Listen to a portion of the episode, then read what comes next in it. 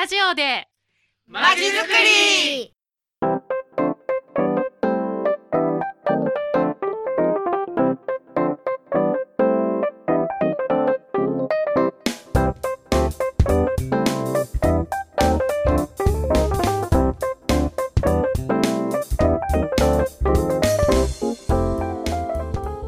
皆さんこんにちは。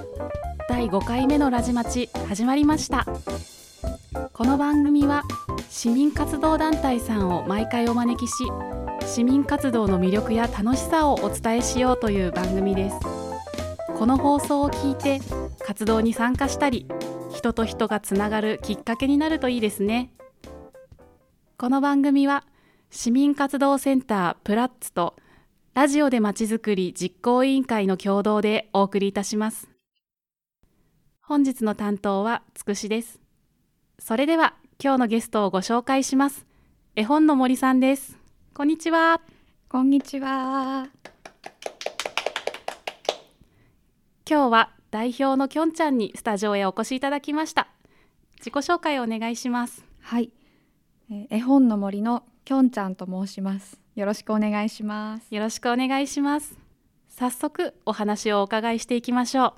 絵本の森さんって一言でどんな団体さんなんですか？えー大人向けに絵本をの読み聞かせをしています。読み聞かせっていうと子供へのイメージが真っ先に出てきたんですけれどそうではないということなんですね、具体的にはどんな感じで行ってるんですか？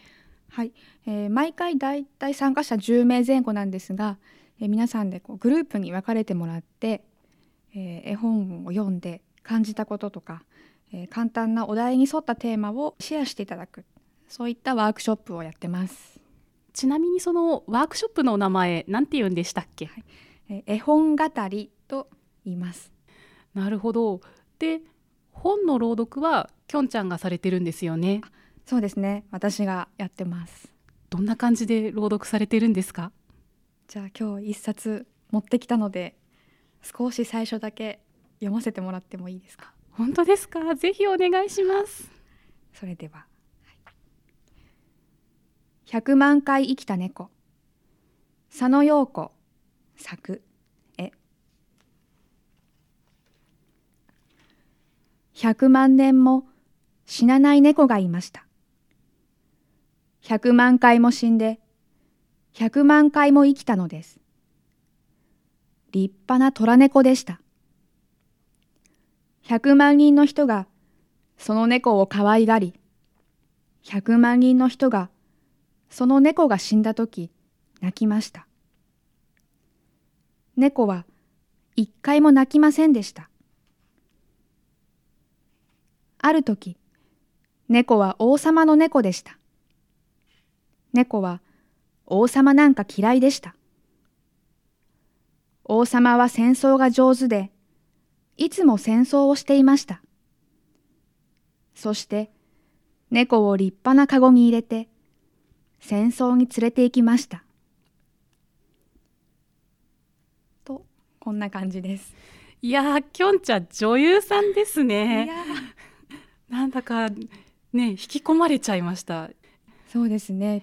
朗読はもう聞くことだけに専念できるので、えまあ、読み聞かせを聞いていただくっていうのは本当に楽しんでもらえるんじゃないかなと思ってます。でこんな風に朗読を聞いてでその後感想を言ったりするんでしたっけ？そうですね。はい。まあ、感じたことをそのまま口に出してもらって、グループ内でシェアをしていただく。はい。そんな流れになってます。なかなか日頃ね思ったことをそのまま言うって機会あんまりないですよね大人になると減りますよね。減りますよね減りますね。あの自分の思いをそう言語化できる貴重な機会なんだろうなって思います、はい。まさにその通りですね。どれぐらいの頻度で開催されてるんですか？はい。えー、大体2ヶ月に1回を目安に開催してます。えーこの間は恋と愛とか、えー、メガネの会とか、えーと水の会とか、はいそんな風にして、はい、テーマを決めてそれに沿った絵本を私が選んできてお送りしてます。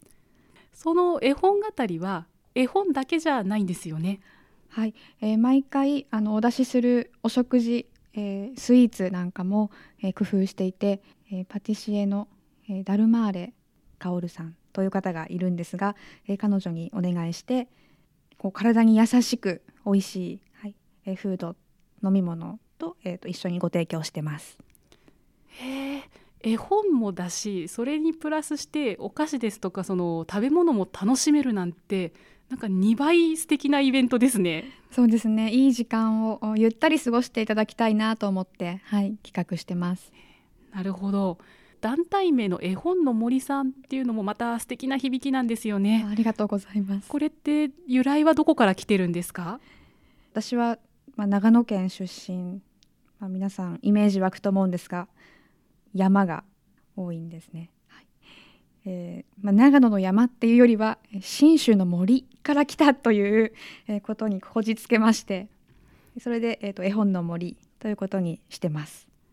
森の由来って信州の森だったんですね。そうですね。まあ確かに絵本の山よりは絵本の森の方がいい響きですよね。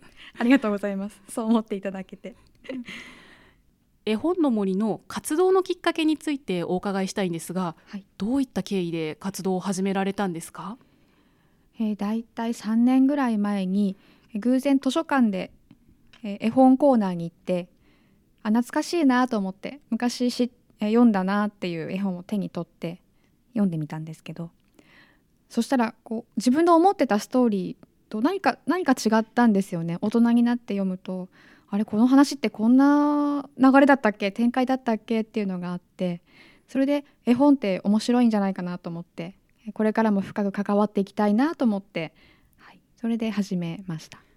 そうだったんですね。でそういえばさっききょんちゃん信州の森から来ましたっていうふうにおっしゃってたんですけど、はい、あの活動を始めた当初から府中でお友達って結構いらっしゃったんですか？いえまだ全然いなくって私は結婚をきっかけに府中に来て大体3年なんですけれども最初はいなかったんですけど夫が府中で皆さんに大変お世話になっているのでそういった方を紹介してつないでもらって今ではだいぶお友達も素敵な方が多いんですよね府中は。はい、そうなんですよ、はい、私もそう思います。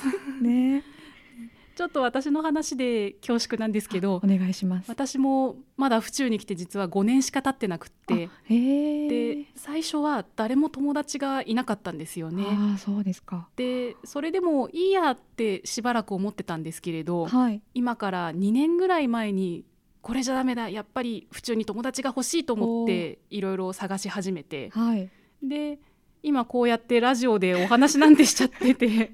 すごい。ね。本当にねこうなるとは思わなかったんですけど。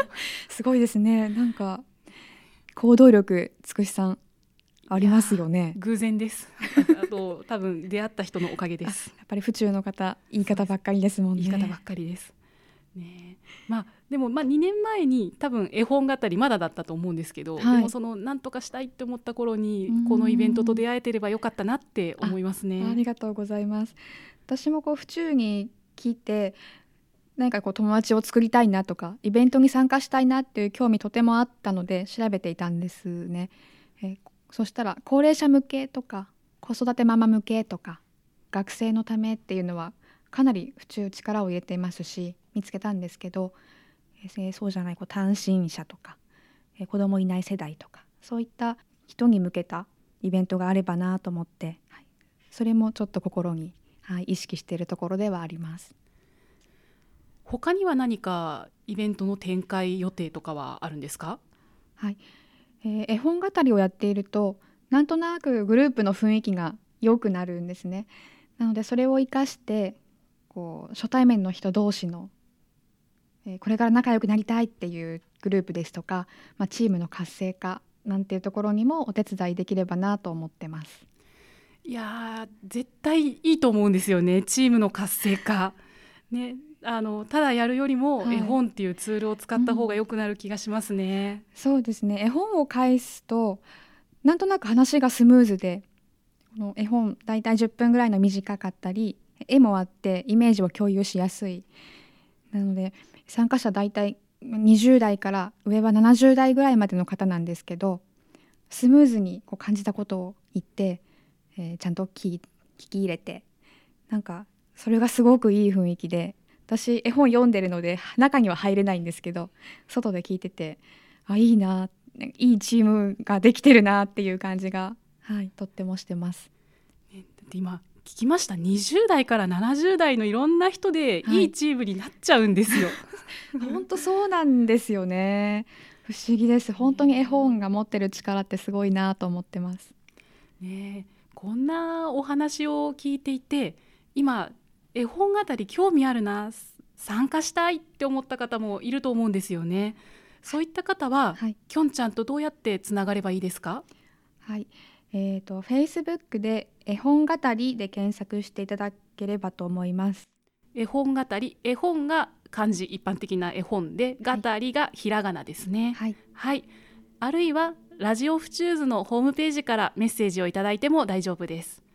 ちなみに次回のイベント絵本語りはもう決まってるんでしたっけ？はい、えー、7月13日土曜日、えー、お時間は午後2時から、えー、フラットスタンドで予定してます。7月13日土曜日午後2時からですね、はい、はい、フラットスタンド最寄り駅が多摩霊園駅。歩いてすぐのところでしたよね。はい、はい、一体どんな絵本との出会いがあるのかそしてどんな人や意見感想などの出会いがあるのか楽しみですね。はい楽しみです、はい、今日は絵本の森のきょんちゃんにお越しいただきお話を伺いました大人を対象にした読み聞かせそして感想シェアのイベント絵本語りの素敵な空気感が伝わっていれば嬉しいです。きょんちゃん今日はありがとうございました。はいありがとうございました。